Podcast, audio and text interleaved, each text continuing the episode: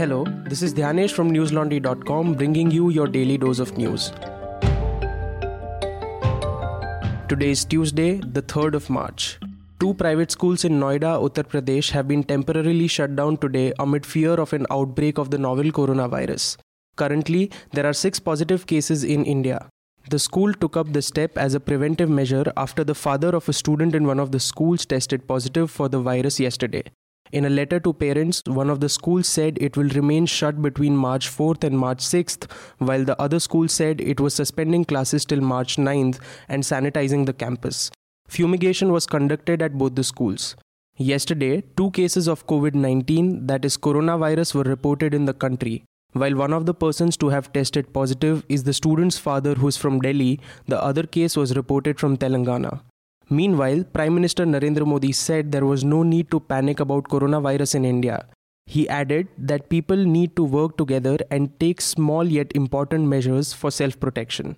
He said different ministries and states are working together from screening people arriving in India to providing prompt medical attention.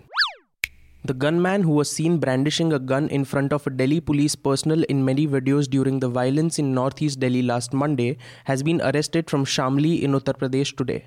Mohammed Sharuk, who apparently fired 8 rounds during the Delhi riots, was absconding and was caught by the Delhi police. Days after he was seen waving a gun at the police official, it was reported that he was arrested by the Delhi police. Later, Delhi police denied this information and said that he was still absconding. The Delhi police will brief the media about the details of the arrest later today.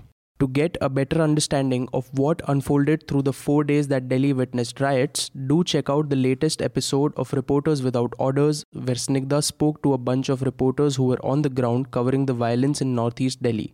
Listeners, our reporters work really hard to bring you these ground reports, and it costs time and resources. To support them, make sure you subscribe to News Laundry because we are an ad-free platform.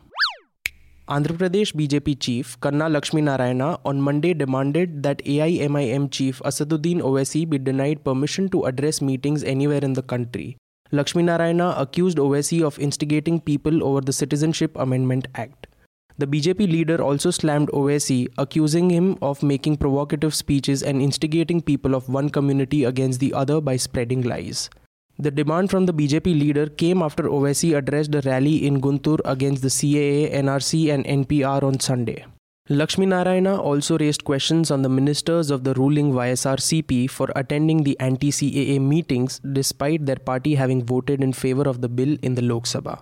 The BJP leader said the CAA was enacted after the parliament debated and passed the bill, but unfortunately Congress, the left parties and AIMIM were quote-unquote provoking Muslims to gain political mileage. He further added that the Prime Minister on multiple occasions has clarified that the Citizenship Amendment Act would not affect the citizenship of the people of any community, and NRC was not under the government's consideration as yet.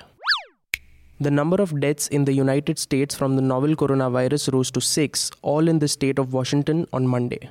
Vice President Mike Pence said that a treatment for the disease could be available by summer or early fall, but that a vaccine was farther off.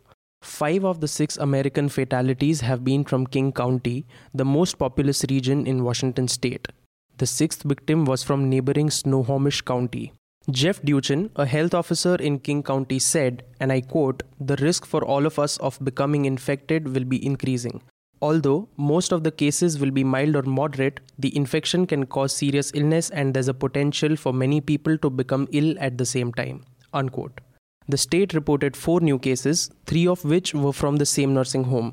This took the total number of US cases to more than 90, about half of which were people repatriated from either China or a virus-stricken cruise ship off Japan.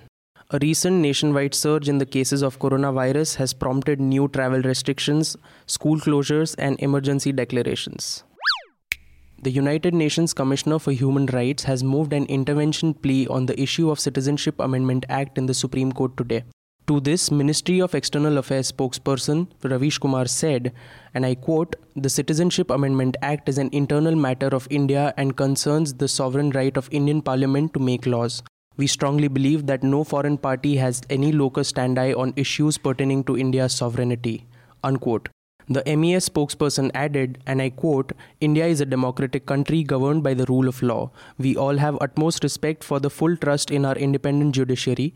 We are confident that our sound and legally sustainable position would be vindicated by the Honorable Supreme Court." Unquote. Now for some homegrown stuff from newslaundry.com. You can check out our reporter Ayush Tiwari's report titled "Beneath North Delhi's Newfound Communal Harmony Lurks Discomfort and Suspicion."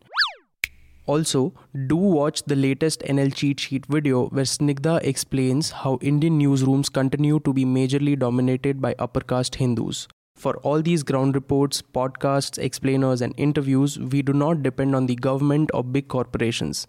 Because as you know, when the advertisers pay, the advertisers are served, and when the public pays, the public is served. So make sure you subscribe to newslaundry.com and pay to keep news free.